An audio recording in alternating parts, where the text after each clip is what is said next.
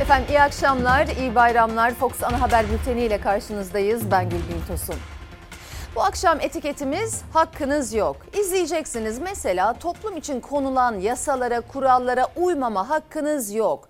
Tatilde, bayramda hiçbir zaman aslında çevreye zarar vermeye hakkınız yok. Hiçbir canlıya, hayvana eziyet etmeye hakkınız yok. Sizler de bu etiketle görüşlerinizi paylaşabilirsiniz. Evet, bugün Kurban Bayramı'nın ilk günü. Bayramımız kutlu olsun. Ve Kıbrıs Barış Harekatı'nın 47. yıl dönümünü de kutlayarak Kıbrıs şehitlerimizi rahmetle anarak başlayalım bültene. Türkiye 16 aydır devam eden koronavirüs salgınında ilk kez kısıtlamasız bir bayram yaşıyor. Gün bayram namazıyla başladı, kurban kesimiyle devam etti. Mehmetçik ise bir bayramda daha sevdiklerinden uzakta nöbetteydi. Kurban bayramında hüznün adresi yine şehitlikler oldu. Allahu Ekber, Allahu Ekber. Camiler, namaz için belirlenen açık alanlar bayram sabahı doldu taştı. Bayram namazı koronavirüs tedbirleri altında sosyal mesafe ve maske kurallarıyla birlikte kılındı. Namazın ardından yurdun dört bir yanında kurbanlar kesildi. Türkiye uzun zaman sonra kısıtlamasız ilk bayramını coşkuyla karşıladı. Bayram namazı için camiler günün ilk ışıklarıyla doldu. Mayıs ayında ibadete açılan Taksim Camisi'nde de ilk bayram namazı kılındı.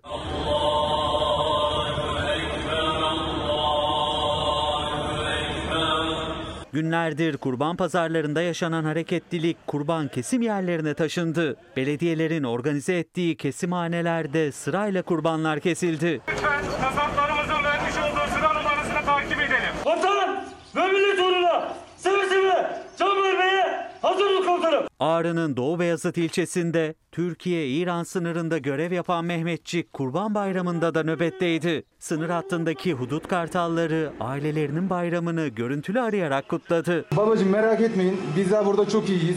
Vatan bizlere emanet.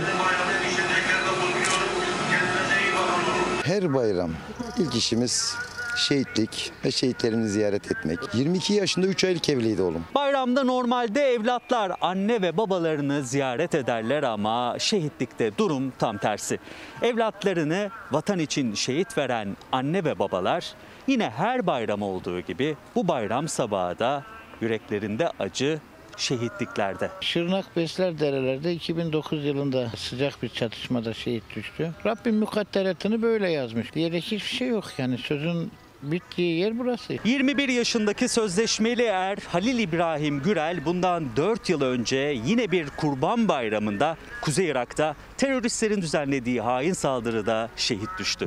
Ailesi her bayram olduğu gibi vatan toprağına emanet ettikleri evlatlarına bu bayramda koştu, dualar etti. Baba bayramda geleceğim sürpriz yapacağım diyordu.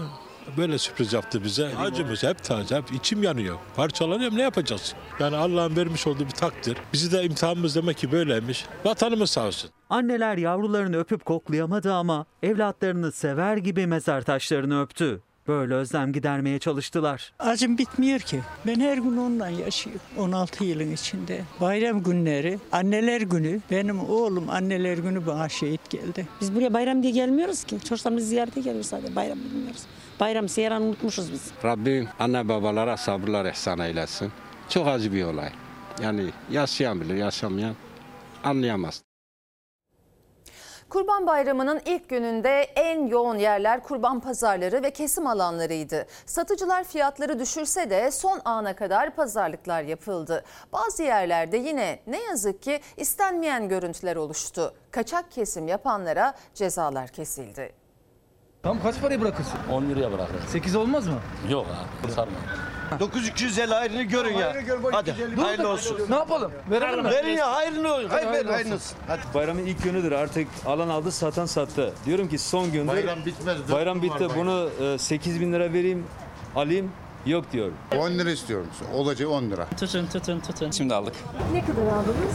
15 binden 13.750'ye kadar düştük. Pazarlık ettik öyle aldık. Dakikalarca el sıkışıldı. Kıyasıya pazarlık yapıldı. Bayramın ilk gününde kurban pazarları çok yoğundu. Satıcılar ellerinde kalmasın diye fiyatları iyice aşağı çekse de alıcılar son ana kadar sıkı pazarlığı sürdürdü. Zaten düşü düşe düştü yani. Bir buçuk, bir altı yüz, bir yedi yüze gidiyor. Kendimiz aldık bunları hep bir yedi yüz, bir sekiz yüze zararına mal satıyoruz. 250 hayvanla geldim. 5 tane hayvan sattım. Maalesef gitgide geri gidecek iş. Düşecek tabii. Bugün 1000 liraya satıyorsan yarın 750-800'e düşecek. Ucuz olsun diye bugüne bekledik. Dünle bugün arası 2 lira 3 lira fiyat düşmüş. Kurban pazarları sabahın erken saatlerinden itibaren hareketli. Kurbanlığını alanlar için artık kesim zamanı. Ancak hala kurbanlığını almayanlar içinse bayramın birinci gününde de satışlar devam ediyor. Dün 16 bin lira, 17 bin liraydı. Bugün son gün diye ucuz verdik hayvanlarımızı. 2 bin lira, 3 bin lira aşağı kadar verdik. Geri götürsek yine ikinci maliyet, yem pahalı. Battık gidiyor. Çok zarar ettik. Herkes yani yani yürüyene biraz uzatması lazım. Ekonomi, pandemi, hastalık derken iki senedir esnaf sarsıldı yani. İnsanlar sarsıldı bu bu konuda. Kendimizi zorluyoruz, ibadeti yerine getiriyoruz inşallah. 17'den başlıyorlar. Biraz e, yüksektir fiyatlar. Hani bu pandemiden dolayı bütün iş yerler kapandı da. insan dışarıda olmayınca dükkan açık olsa ne yazar? Bir tarafta kurban pazarlığı devam ederken diğer yanda ise kesim telaşı vardı. Belediyeler hijyenik alanlar oluşturdu ama zaman zaman sosyal mesafe kuralı unutuldu. Böyle sosyal mesafe herkes sırada olsa daha güzel olur. Karman karışık. Ben biraz tedirginim. Artık herkes saldı bu işi. Kesimhanelerin önünde de uzun kuyruklar oluştu. Kurbanlıklarını alanlar burada sıraya giriyorlar ve arkamda gördüğünüz kesim ünitelerinin olduğu alana doğru yöneliyorlar. O noktada ise uzman kasaplar usullere uygun şekilde kurbanlık kesimini gerçekleştiriyor.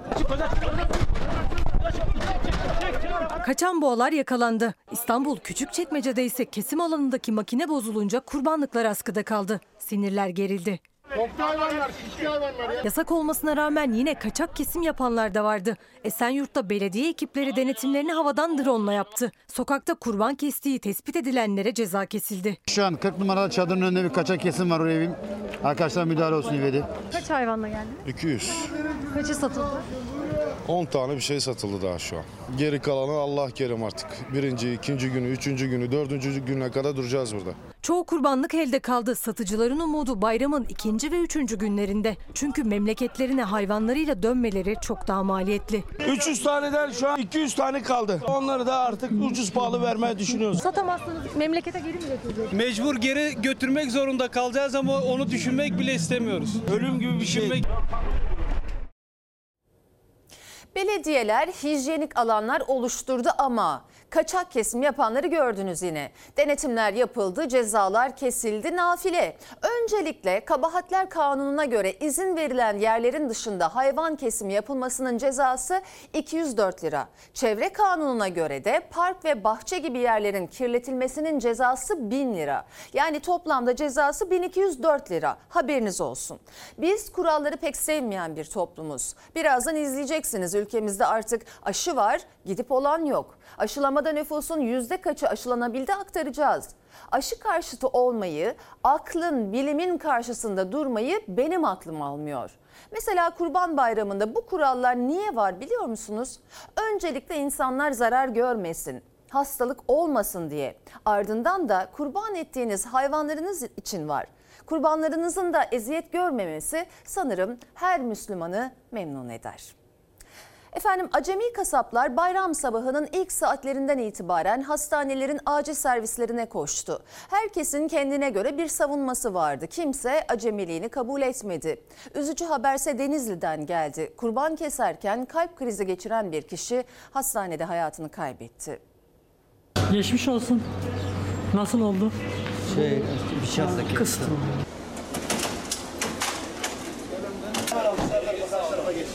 Bayramın ilk gününde acil servisler acemi kasaplara çalıştı. Yüzlerce kişi hastanelere koştu. Denizli'dense acı haber geldi. Kurban keserken kalp krizi geçiren bir kişi hayatını kaybetti. Nasıl oldu? Çağın üstüne bastım abi fırladı. Yardı geçti. Kendi kurbanımı keserim. Kendi bana keserim. Hastanelerin acil servisleri bu yılda acemi kasaplarla doldu taştı. Kurban kesmek isterken kendini yaralayan acemi kasapların kimi yürüyerek geldi, kimi de ambulanslarla. Kaza geliyorum demiyor. Maalesef işte oldu. Şu anda bir 8-10 dikişimiz var. Acil servise gelen acemi kasapların sayısı her geçen saat arttı. Yaralıların çoğu taburcu edildi. Baltayla ayağını keserken bana vurmuş. Efendim nasıl kestiniz? Çok iyi. Boynuz da deldi boynuz. Hayvan boynuzu vurdu. Boynuz? Aha. Bıçak yarısı değil, boynuz yarısı, kafa yarısı. Acı haber Denizli'den geldi. Kurbanını keserken kalp krizi geçiren Osman Korkmaz hastaneye kaldırıldı. 53 yaşındaki Korkmaz kurtarılamadı. Kurbanın ortaklarından biri bıçağı arka cebine koymuştu. Yanından geçerken ayağa kalktı. Bıçak aniden vurdu. Ne olduğunu ben de anlamadım. Kendimi hastanede buldum. Allah kimseye böyle bir dert vermesin. Hayırlı bayramlar diliyorum. Burdur'da kurbanını kesime götüren Şeref Deniz Beloğlu hayvanın üzerine devrilmesi sonucu hastanelik oldu. Nasıl oldu kaza? İnek üstüne tüydü. İneğin üstüne düşmesi sonucu sağ diz kapağı kırılan Beloğlu mal sahibinden davacı olacağını söyledi. Vallahi inek hakkından gelemedik ya. Masamla davacı olacak. Öyle mi? E, bu inek huyu böyle demedi ki. Evet, evet. Dur, yavaş. Elazığ'da kurban kesimi sırasında babasına yardım etmeye çalışan 10 yaşındaki bir çocuk da elini kesti. Hastanede eline dikiş atılan çocuk taburcu edildi. Tamam yeterli. Kaçıyorlar var. İzlediğiniz bu kurban bayramında da manzara aynıydı. Kurbanlıklar kaçtı, sahipleri kovaladı. Kesimden kaçan hayvanlardan markete giren de oldu, denize atlayan da. Ama sonuç değişmedi.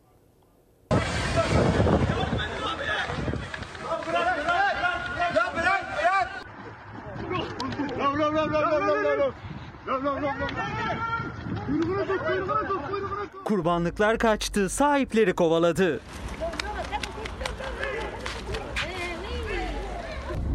Danamız kaçmış. Bu yılda tam bir bayram klasiği yaşandı. Kesime götürülen kurbanlıklar sahiplerinin elinden kaçtı. Ardından kovalamaca başladı.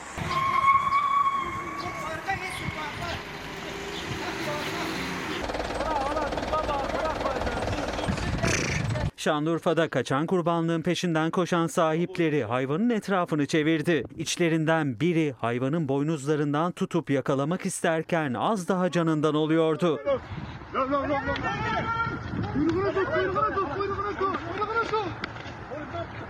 İstanbul Zeytinburnu'nda kaçan kurbanlık kuyruğundan tutan sahibini yerde sürükledi.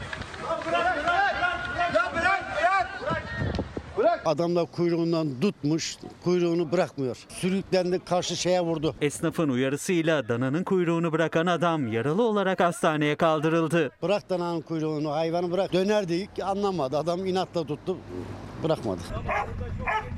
İstanbul Kasımpaşa'da bir dana sahibinden kaçarak Haliç'e atladı. Balat sahiline kadar yüzdü. Dana, itfaiye ekipleri ve deniz polisinin çalışmasıyla sudan güçlükle çıkartıldı. Bu dana ise Küçükçekmece'de bir akaryakıt istasyonunun marketine daldı. Çalışanlar ve markette bulunanlar neye uğradığını şaşırdı. Erzurum'da bir kurbanlık vatandaşlar tarafından yakalanamayınca belediyenin kurban yakalama timleri devreye girdi. Hayvan uyuşturucu iğnelere rağmen güçlükle yakalandı.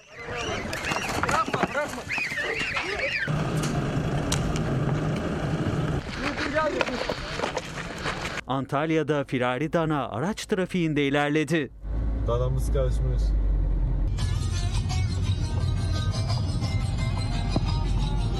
Denizli'de kurban fiyatlarının düşmesi için Arife gününün son saatlerine kadar bekleyen vatandaşlar hayvan pazarında mahsur kaldı. İnsanlar hayvan pazarının içindeyken kapı kilitlenmiş. Kim, herkes kapının üstünden geçiyor. Pazarın kapıları mesai saati bittikten sonra güvenlikçiler tarafından kapatıldı. Kurbanlıklarını satın alan onlarca vatandaş kapının kilitli olması nedeniyle dışarı çıkamadı.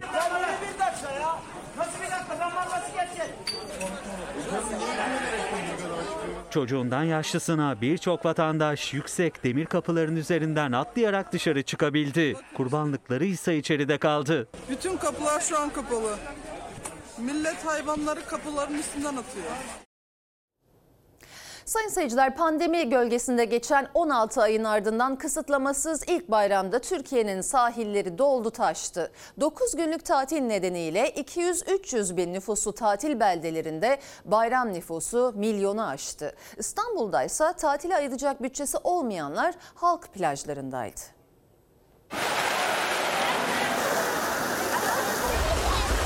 Çok güzel geçiyor. Yani Antalya çok güzel. Birazcık rahatladık ve pandemi süreci birazcık gevşedi. Cumhuriyet tarihinin belki de en kalabalık bayramını yaşıyor. Şu anda 1 milyonun üzerinde insan var Çeşme'de. 16 ay sonra kısıtlamasız ilk bayram tatilinde Türkiye'nin sahilleri doldu taştı. Otoyollarda araç trafiği, havalimanlarında yolcu kalabalığı çok fazlaydı. Gözde beldeler nüfusundan kat be kat fazla tatilci ağırlıyor bu bayram. Bayramın tatilinin başlangıcından itibaren Çeşme'mize sadece 500 bin araç girişi olmuş. Çalar Saat'te Ezgi Gözeger'in konuğu olan Çeşme Belediye Başkanı Ekrem Oran'a göre büyük yoğunluğun sebebi yaklaşık bir buçuk yıldır tatile hasret kalınması. 16-17 aydır artık e, sık boğaz olmuş psikolojik açıdan vatandaşlarımızın bir patlaması gibi de düşünebiliriz. Bir buçuk seneden beri içeride tıkalı kaldık. İlk kez bugün ben şahsen kendim adıma tatile çıktım. Bayram sonrası gitmeyi düşünüyoruz biz o yüzden. Bayram sonrası. Neden bayram sonrası? Ya şimdi trafik yoğun, her taraf kalabalık. Ben çünkü çalışıyorum. Benim tatilim yok. Herkes gibi ben de isterdim tabii. Herkes ister. Kimi Karadeniz'in serin yaylalarına, kimi Ege'nin, Akdeniz'in sıcak sularına doğru tatile çıktı ama İstanbul yine de boşalmadı. Burası da Menekşe sahili. Hem deniz tıklım tıklım hem de kumsal. Tatil için bütçe ayıramayanlar da burayı tercih etti. Siz özellikle mi gitmediniz yoksa gidemediniz mi? Gidemedik. Kısmet olmadı diye. Çok pahalı. Ya en azından fazla para gitmesin diye buraya geldik. Gidemedik. Malum para yok. Gidemedik. Gitmek isterdik tabii. 9 gün tatil yapamayacak olanlar sıcak bayram gününde serinlemek için sahildeydi. Özellikle çocuklar denizin, kumun tadını çıkardı. Merhaba. Nasıldı deniz? İyi. İyiydi. Eğlendin mi? Evet. Üşüyor musun şu an biraz? Şu an üşüyorum. Denize giriyor musun? Neden? Çünkü ben kumla oynamayı çok severim. İstanbul'un plajları kalabalık aileler için borçlanmadan, bütçeyi sarsmadan eğlenmenin adresi oldu. Eğleniyor musunuz? Bayağı güzel. Ailem güzel ya. Eğlenmesini severler, eğlenmesini bilirler. İyi oluyor ya. Onlarla eğlenmek güzel oluyor. Yani aslında nerede olduğunuzun pek de bir önemi yok değil mi? Yok. Ailemin yanında olayım yeter benim için. Şu vaziyette gidersek en azından bir 10 milyarın cebinde olur. En az ama. Dedik hadi ucuz olur. Paramız yeterli olur burada dedik. Borçlanmadan tatil. Borçlanmadan yani yani. Ailemle gelmişim buraya. Eğleniyoruz, mutluyuz, sevinçliyiz. Oh ne güzel. Hayırlı bayramlar diliyorum sizlere de. Ve koronavirüs gündemi delta varyantı bütün dünyada olduğu gibi Türkiye'de de hızla yayılıyor.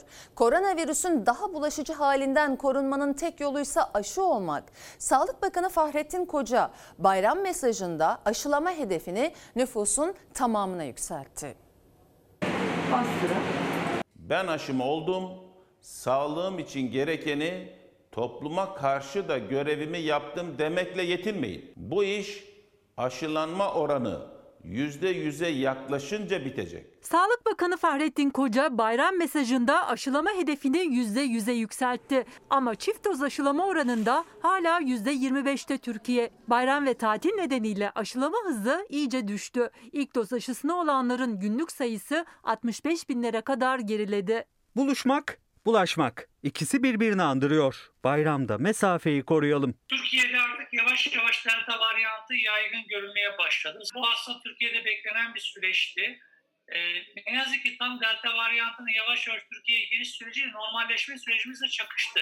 Bilim Kurulu üyesi Profesör Doktor Alper Şener'in yaygınlaştı dediği delta varyantı koronavirüs tablosuna da yansıdı. Vaka sayıları 8 bine dayandı. Sağlık Bakanı Fahrettin Koca da bu artışa dikkat çekti, uyardı. Vaka sayıları geçen haftaya kıyasla yaklaşık %30 oranında artış gösterdi. Bayram telaşı ve neşesi içinde tedbirleri hafife almayın. Kapalı ve kalabalık ortamlardan uzak durun. Bayrama gölge düşürecek tedbirsizliklerde bulunmayın. İşi sağlama alıncaya kadar tedbirlere devam etmeliyiz. Bayram günlerinde tıpkı eskisi gibi dikkatli olmalıyız ki bu salgın dönemindeki son bayram olsun.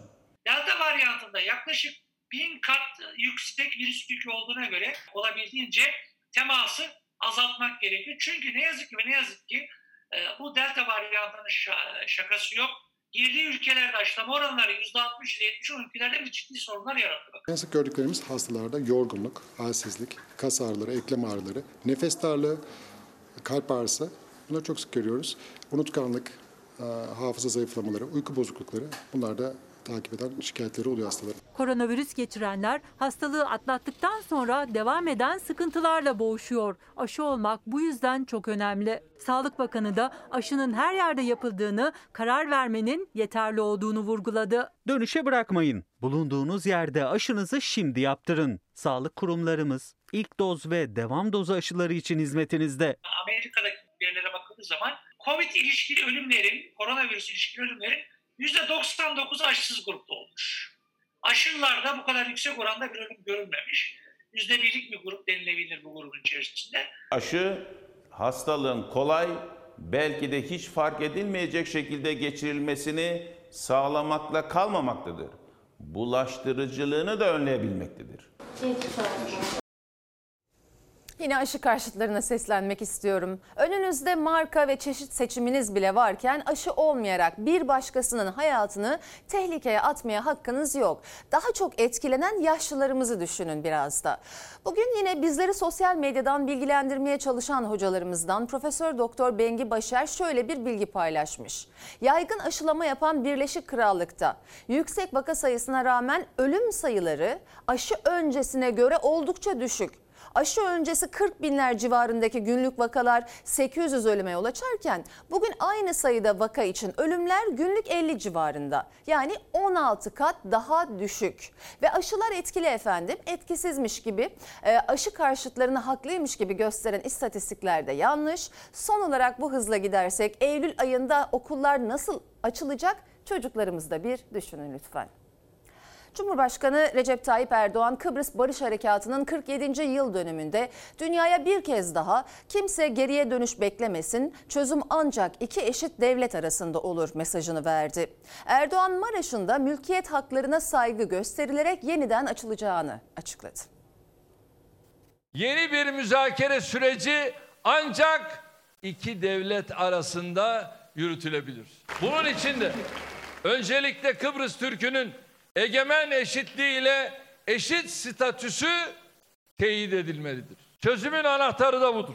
Kıbrıs sorununun çözümü için bir kez daha üzerine basarak eşit iki devletli yapı dedi Cumhurbaşkanı. Rum tarafınınsa çözümden yana adım atmadığını söyledi. Rum tarafı gerçeklerden kopuk, maksimalist, samimiyetsiz ve şımarık yaklaşımını sürdürmekte ısrarcıdır. Bir an önce hem buradaki devleti tanımaları hem de bu güzel coğrafyanın güzelliklerinden istifade etmeleri çağrısında bulunuyorum. Cumhurbaşkanı Erdoğan geniş bir heyetle gittiği Kuzey Kıbrıs Türk Cumhuriyeti ziyaretinin ikinci gününde 20 Temmuz Barış ve Özgürlük Bayramı töreninde konuştu.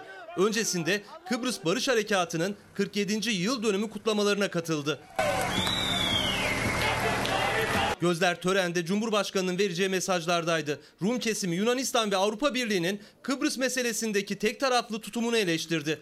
Daha önce sahil şeridinin bir kısmı halka açılan kapalı Maraş mesajı dikkat çekti. Maraş'ta hayat yeniden başlayacaktır. Mülkiyet haklarına riayet edilerek artık Maraş'ta herkesin yararına olacak yeni bir dönemin kapıları açılacaktır. Bizim kimsenin toprağında, hakkında, mülkünde gözümüz yoktur. Erdoğan konuşması sırasında Avrupa Birliği'ne seslenirken dikkat çeken bir detay verdi. Geçen günü beni arıyorlar. Duydum ki Kuzey Kıbrıs'ta konuşma yapacakmışsın. Herhalde orada rahatsızlık verici bir konuşma olmaz. Bunun iznini herhalde sizden alacak değiliz. Ne oldu? Siz sözünüzü tuttunuz mu? Hep yalan, hep yalan. Bunlarda demokratlık yok. Avrupa Birliği'ne sert çıktı. Verilen sözlerin tutulmadığını söyledi. Hidrokarbon kaynaklarının adil paylaşımı konusunda da Rum tarafının tek taraflı faaliyetlerine dikkat çekti. Samimi değiller dedi. Akdeniz'deki enerji kaynakları için net konuştu. Bizden kimse artık bundan sonra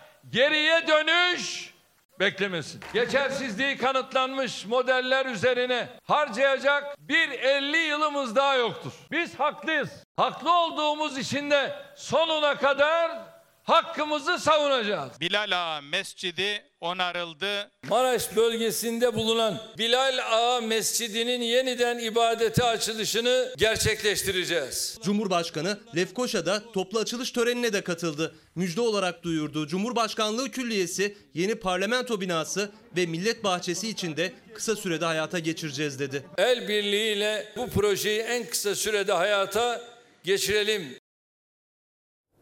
Cumhurbaşkanı Erdoğan yavru vatanı ziyareti sırasında Türkiye'nin Kabil Havalimanı'nın işletmesini almak için Amerika Birleşik Devletleri'ne sunduğu 3 şartı da açıkladı. Erdoğan süreç devam ederken Taliban'la görüşülebileceğine dikkat çekti. Herhalde Taliban Türkiye ile bu görüşmeleri çok daha rahat yapması lazım. Çünkü Türkiye onun inancıyla alakalı ters bir yanı yok. Cumhurbaşkanı Erdoğan net konuştu. Kabil Havalimanı'nın güvenliği için Taliban'la da görüşebiliriz dedi. Erdoğan'ın açıklamasından kısa süre önce Kabil'de bayram namazı kılınırken Taliban Cumhurbaşkanlığı sarayı çevresine roketli saldırı yaptı. Allahu Akbar. Amerikan ordusu Afganistan'dan ayrılmaya başladı. Süreç Ağustos ayı sonunda tamamlanacak. Çekilme sonrası Kabil Havalimanı'nın güvenliği nasıl sağlanacak sorusunun yanıtı netleşmedi. Türkiye devreye girdi ama bazı şartları olduğu konuşuluyordu. Amerikan yönetimine iletilen o şartlar Erdoğan tarafından ilk kez açık şekilde dile getirildi. Bir, diplomasi noktasında Amerika bizim yanımızda yer alacak. İki, lojistik noktasında imkanlarını bizim için seferber edecek. Çok ciddi bir mali noktada, idari noktada sıkıntılar olacak. Bu konuda da gerekli desteği Türkiye'ye verecek. Eğer bunlar sağlanabilirse biz Türkiye olarak bu süreçte Kabil havaalanının işletimini ele almayı düşünüyoruz. Erdoğan, Taliban'ın Türkiye'yi bölgede istemediği iddialarına da değindi. Taliban'ın bazı rahatsızlıkları olduğunu saklamadı ama müzakere kapısını da kapatmadı. Amerikan yönetimiyle görüşen Taliban'ın Türkiye ile daha rahat görüşebileceğine dikkat çekti. Herhalde Taliban Türkiye ile bu görüşmeleri çok daha rahat yapması lazım. Çünkü Türkiye onun inancıyla alakalı ters bir yanı yok. Ters bir yanı olmadığı için de onlarla bu konuları daha iyi görüşeceğimize, anlaşabileceğimize ihtimal veriyorum. Semiallahu limen hamida. Allahu. Afganistan'da ise çatışmalar bayram dinlemedi. Başkent Kabil'de Cumhurbaşkanı Eşref Gani Başkanlık Sarayı'nda cemaatle namaz kılıyordu. O sırada bölgenin yakınına Taliban'ın attığı roketler düştü.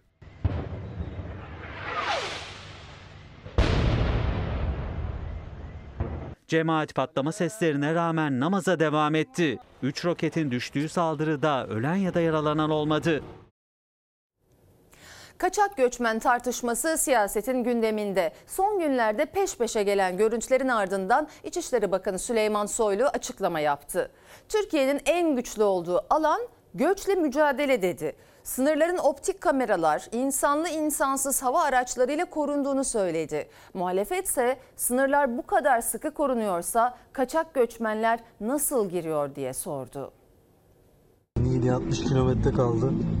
Gördüğünüz gibi tırdan iniyorlar. Türkiye'nin en güçlü olduğu alan kaçak göçle mücadelesidir. Türkiye etrafımızdaki coğrafyada tüm olup bitene rağmen göçü yönetmekte. Mübarek eğer gözetliyorsan, eğer kontrol altındaysan bu insanlar nasıl geliyor? Türkiye'nin en güçlü alanı göçle mücadelesiymiş. Süleyman Soylu'nun mizah anlayışı maalesef güldürmüyor. Son dönemde artarak devam eden Afganların kaçak yollarla ve kalabalık gruplar halinde Türkiye'ye giriş görüntüleri tartışılırken İçişleri Bakanı Süleyman Soylu'nun Türkiye kaçak göçle mücadelede en güçlü ülke mesajı muhalefeti konuşturdu. O zaman Soylu'ya soruyorum. Milyonlarca başka ülkelerden, İran'dan, Irak'tan Türkiye'ye giren vatandaşlar vizesiz mi giriyorlar? Sen alemi sersem kendini çok mu akıllı zannediyorsun? Ankara-Niğde karayolunda tırdan inip şehir merkezine dağılan, Van'da jandarmanın operasyonuyla bir minibüste yakalanan kaçak göçmenler. Son olarak yine Van'da bir arazide onlarca göçmenin görüntüsü. Van Valiliği görüntülerin 10 Temmuz'da çekildiğini ve 19 Temmuz'a kadar da 1456 düzensiz göçmenin yakalandığını açıkladı. Her gün 500 ila 1000 kişi arasında Afganlı göç görüyoruz. İçinde Taliban var mı bilmiyoruz. Terör örgütlere mensup olanlar var mı bilmiyoruz. Van Valiliği 2021 yılı başından bugüne kadar 34.308 kaçak göçmenin girişinin engellendiğini, 27.230 kaçak göçmenin de yakalandığını duyurdu. Göçmenlerin yurt içinde saklandıkları 11 adet barakanın da yıkılarak imha edildiğini açıkladı. Kaçak, düzensiz geçişler tartışılırken İçişleri Bakanı Süleyman Soylu'nun sınırların denetimiyle ilgili paylaşımına muhalefet tepki gösterdi. Türkiye, sınır duvarları, elektrooptik kuleler, aydınlatmalar, sensörlü kameralar, kanallar, optik gözetleyici araçlar, radar sistemleri, insansız hava araçları ve insanlı keşif uçaklarıyla, keşif uçuşlarıyla göçü yönetme konusunda dünyaya insanlık dersi vermektedir. Ülkemizin sınırları kevgire, kalbura dönmüş. İnsanlar kafileler halinde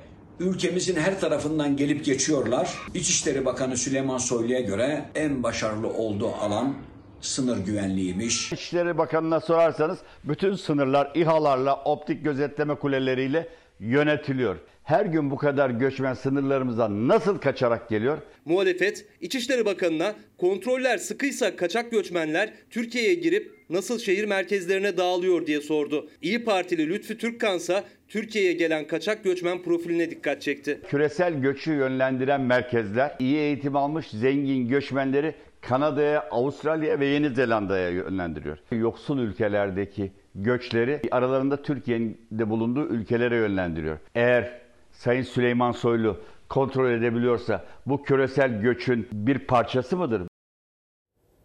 Efendim biliyor musunuz 6 gün önce Kocaeli'nde Afganistan uyruklu bir saldırgan 17 yaşındaki bir kıza cinsel istismarda bulunmaya çalıştı. Genç kızın direnmesi üzerine taşla başına vurdu kızın. Genç kız ağır yaralandı, tedavi altında ne yazık ki. Dün de saldırganın ifadesi ortaya çıktı. Alkolün etkisinde olduğunu, takip ettiği genç kızı boğazını sıkıp etkisiz hale getirmeye çalıştığını, sesler gelince bıraktığını söylemiş. Adalet tecelli eder diye ümit ediyorum da Burada konu başka. Irkçılık asla değil. Bir sorunumuzu sizlerle paylaşmam gerekiyor sadece. Bu ülke ihtiyacı olana her zaman kapılarını açmıştır çünkü. Ama kaçak göçmen sorunumuzun olduğu açıktır. Sığınmacı sorunumuz olduysa aşikardır. Dünya üzerinde en yüksek sığınmacı sayısı olan ülkelerden biri olduk. Buna bir çözüm bulunması elzemdir, acildir diye düşünüyorum. Ev, arsa, iş yeri vatandaş neyi ipotek gösterdiyse banka ona el koyuyor. Nedeni vatandaşın, çiftçinin, sanayicinin, tüccarın bankalardan aldığı krediyi yaşanan ekonomik sıkıntı yüzünden ödeyememesi. Ziraat Bankası'nın ödenmeyen krediler nedeniyle eline geçen gayrimenkuller 2017 yılından bu yana 8 kat artarak 672 milyon liradan 5,3 milyar liraya yükseldi. Krediyi zaten almış başını gidiyor faizler. Herkes icralık ben de dahil. Ne ineğimiz kaldı, ne motorumuz, ne evimiz, ne tarlamız. Her, her şey gitti. Nereden baksan bir, bir milyona yakın borcumuz var piyasaya. 30 tane icraat dosyamız var. Ev, arsa, iş yeri. Vatandaş neyi ipotek gösterdiyse banka ona el koyuyor. Gerekçesi vatandaşın ödeyemediği kredileri. Üstelik bu ürkütücü tablo gün be gün daha da olumsuz bir hal alıyor. Ziraat Bankası'nın ödenemeyen krediler nedeniyle eline geçen gayrimenkuller 2017 yılından bu yana 8 kat artarak 672 milyon liradan 5,3 milyar liraya yükseldi. 3 milyarlık borç 10 bin lira olmuş. Geliyorum 15 bin lira diyorlar. Keyfine borçlanmadım ben. Geçim sıkıntısından dolayı borçlandım. Bireysel, ticari, zirai yani çiftçisi de esnafı da işçisi, emeklisi de gırtlağına kadar borçlu bankalara. Hal böyle olunca evini, tarlasını, bağ bahçesini, dükkanını, aracını ödeyemediği kredileri yüzünden bankalara kaptırıyor. Bankalarsa yasa gereği satmak zorunda oldukları gayrimenkuller için sitelerinde ilana çıkıyor. Ödenemeyen krediler nedeniyle bankaların eline geçen gayrimenkuller daha sonra internet sitesi üzerinden satışa çıkarılıyor.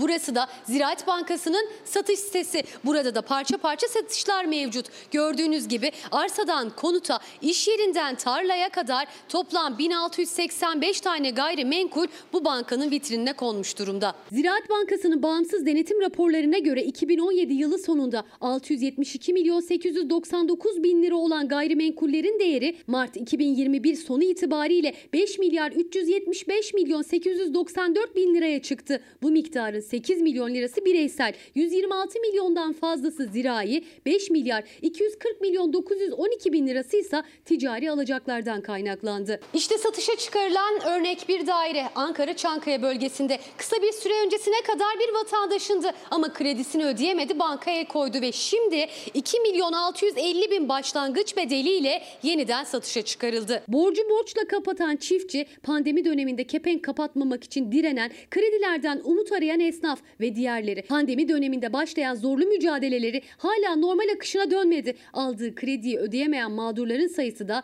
giderek artıyor. Vaktimiz sınırlı hemen okuyorum. Bir izleyicimiz diyor ki 2 yıldır immünum alerji bölümünde tedavi görüyorum. Kronik üret, ürtiker alerji hastasıyım. Daha önce aşı çıkmıyordu. Şimdi aşı çıkmış. Aşı karşıtı değilim ama bana aşıdan dolayı alerjik reaksiyon sonucu bir şey olursa Sayın Gülbin Tosun bunu da haber yapacaksın mı acaba? Allah korusun sakın böyle bir şey gelmemesi için başınıza daha önce de söyledim. Aile hekimlerinize danışmadan e, aşınızı olmamanızda fayda var elbette.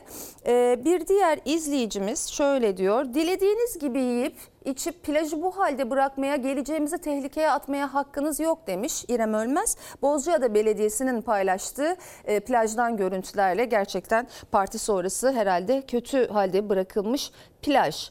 Son olarak e, Anadolu Üniversitesi öğrencileri biliyorsunuz infaz koruma memurları bunlar zor durumda olan e, e, kişiler onların e, tweetlerini her zaman paylaşıyorum haberle devam edeceğim. Efendim Türkiye 29 Nisan 17 Mayıs tarihlerinde 17 günlük tam kapanmaya gitti. Geçiş garantili otoyollar, köprüler ise bu sürede boş kaldı. CHP hazineye maliyeti ne kadar diye sordu. Yanıt gelmedi ama CHP'nin hesabına göre yasak nedeniyle geçilemeyen iki köprünün yani Yavuz Sultan Selim ve Osman Gazi Köprüsü'nün 17 günlük tam kapanmada hazineye maliyeti 313 milyon lira. Tam kapanma döneminde şehirler arası yolculuklar da yasaklandı. Araç geçiş garantileriyle gelir garantileri ise tıkır tıkır işlemeye devam etti. Türkiye 17 gün tam kapandı. Yasaklarla birlikte sokaklar gibi şehirler arası seyahatler yapılamadı, yollarda boş kaldı. CHP bu süreçte geçilemeyen yolcu garantili köprülerin, otoyolların maliyetini sordu.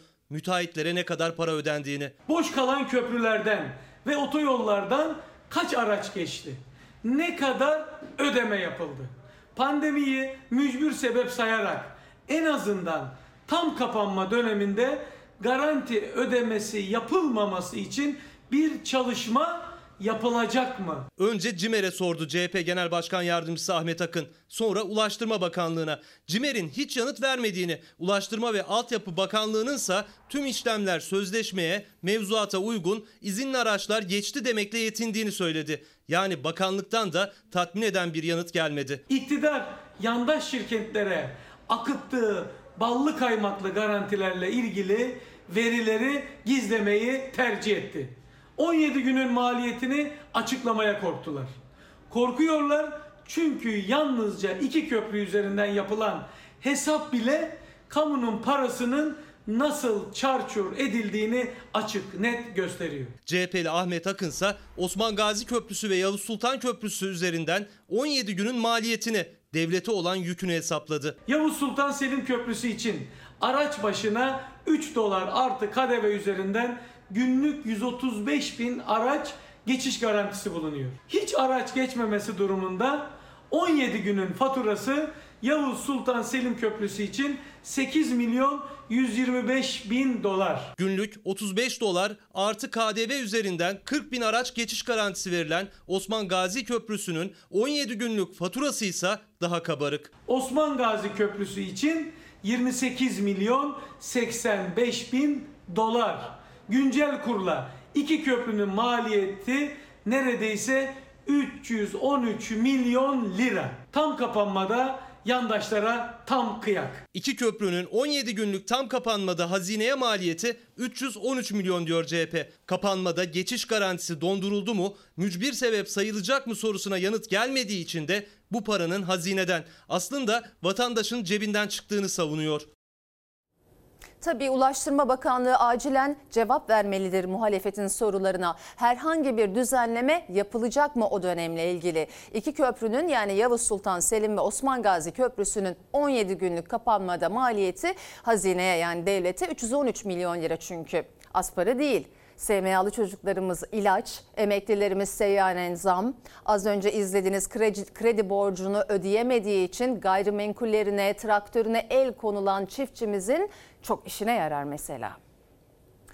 Gelir gidere yetmeyince devreye veresiye defterleri giriyor. Temel gıda ürünleri artık bayram sofrası içinde e, bakkalların defterlerine borç olarak yazdırılıyor.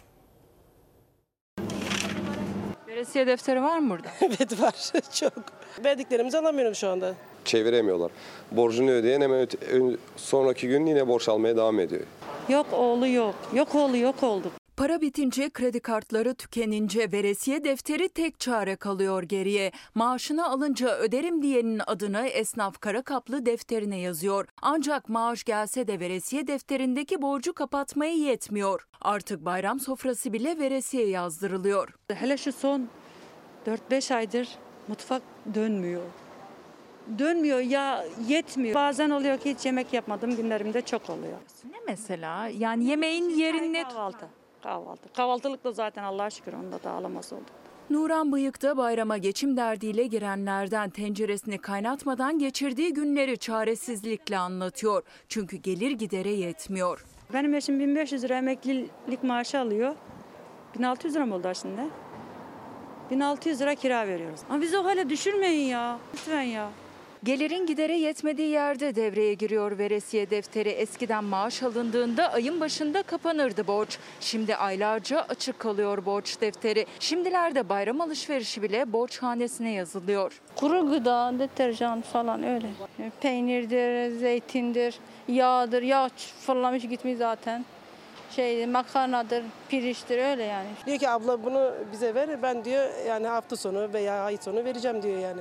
Evine ekmek götüremeyen insanlar var. Temel gıda ürünlerini bile almak zor artık. Esnaf müşterisinin borcunu biriktirdikçe kendi borcunun altında kalıyor. Ama yıllardır aynı mahallede iyi günde kötü günde tanıdığı müşterisini de rahatlatmak için mücadele ediyor. Biriken borcunuz ne kadar veresiye defteri? 10 bin. 20 yıldır esnaf olduğumuz için biliyoruz kimin nerede ne olduğunu. Tanıdık olduğu için biz de idare etme zorunda kalıyoruz. Mecbur veriyorum esnafsın. Ben yeri geldi vergimi ödeyemedim yani sigortamı ödeyemedim. Yani yeri geldi kiramı bile aksattım yani. Ben onları da anlayabiliyorum. Onlar beni de anlıyor tabii ki. Ama ben e, biraz daha ağırlık veriyorum onlara. Çünkü onlara çok mağdurlar. Benim 6 tane öğrencim var valla. Kim çalışıyor? E, valla merdiven silerek. Eşim vefat etmiş. Meryem Metin de eşini kaybedince 6 çocuğuyla geçim mücadelesine düştü. Eşinden kalan emekli aylığını kiraya veriyor. Merdiven silerek çocukların ihtiyaçlarını karşılamaya çalışıyor. Yetmeyince de ya veresiye yazdırıyor ya da yakınlarından destek alıyor. Ev kira. 1100 oraya veriyoruz. Ne kadar kalıyor? 800 falan kalıyor. Görümcemden, görümcem var benim. Ondan alıyorum. Ay sonuna kadar gene veriyorum, gene bağlıyorum. Öyle. Alıp veriyorum, alıp veriyorum. 200 milyar dolarlık servetiyle dünyanın en zengin insanı olan Jeff Bezos uzaya yolculuk hayalini gerçekleştirdi. Uzaya gidiş, dönüş sadece 11 dakika sürdü. two, one. We have liftoff. Dünyanın en zengin adamı uzaya tarihi bir yolculuk yaptı. Yanındaki 3 kişiyle birlikte 11 dakika içinde uzaya gidip döndü. Uzay turizmi önemli bir güne daha tanıklık etti. Sir Richard Branson'ın ardından uzay yolculuğu için sıra rakibi milyarder iş insanı Jeff Bezos'taydı. Bezos'a yolculukta kardeşi Mark Bezos, 82 yaşındaki Wally Funk ve 18 yaşındaki fizik öğrencisi Oliver Diamond eşlik etti. Milyarder iş insanının şirketinin geliştirdiği uzay aracı son kontrollerin ardından Teksas'tan fırlatıldı. Two, one. We have liftoff. 76 kilometre irtifada mürettebatı taşıyan kapsül roketten ayrıldı. Roket fırlatma platformuna dönerken kapsül 106 kilometre yüksekliğe tırmandı. Hedeflenen noktaya ulaşmasıyla dönüş yolculuğu başladı. Kapsül açılan 3 paraşüt sayesinde yere rahat bir iniş yaptı. Kapsülden çıkan mürettebat 11 dakika süren tarihi yolculuğu kutladı. Yolculuk ilkleri de beraberinde getirdi. Bezos insanlı ilk ticari uçuşu gerçekleştirdi. Tamamı sivillerden oluşan mürettebatta uzaya giden en genç ve en yaşlı insanlar yer aldı. Pilotsuz gerçekleşen uçuş bu alanda da tarihe geçti. Ali İhsan Bey mevsimcik, mevsimlik işçiler kadro istiyor diye uyarmış. Ozan Balık Bey sınırda hiçbir sağlık anlamında denetleme olmaksızın göçmenlerin ülkemize girmesine göz yumanlara sesleniyoruz. İki yıldır sağlık çalışanlarımızın emeklerini yok saymaya hakkınız yok demiş. Efendim yeni yasama döneminde etkili yeni hayvan hakları yasası hemen diyerek araya gidiyoruz. Efendim Fox Ana Haber Bülteni'ni burada noktalıyoruz. Fox'ta yayın artık Oluversin Gari isimli televizyonda ilk kez yayınlanacak Türk sineması ile devam edecek. İyi bir akşam geçirmenizi diliyoruz. Hoşçakalın. Her köşesi cennetin ezilir yerler için bir başkadır benim memleketim.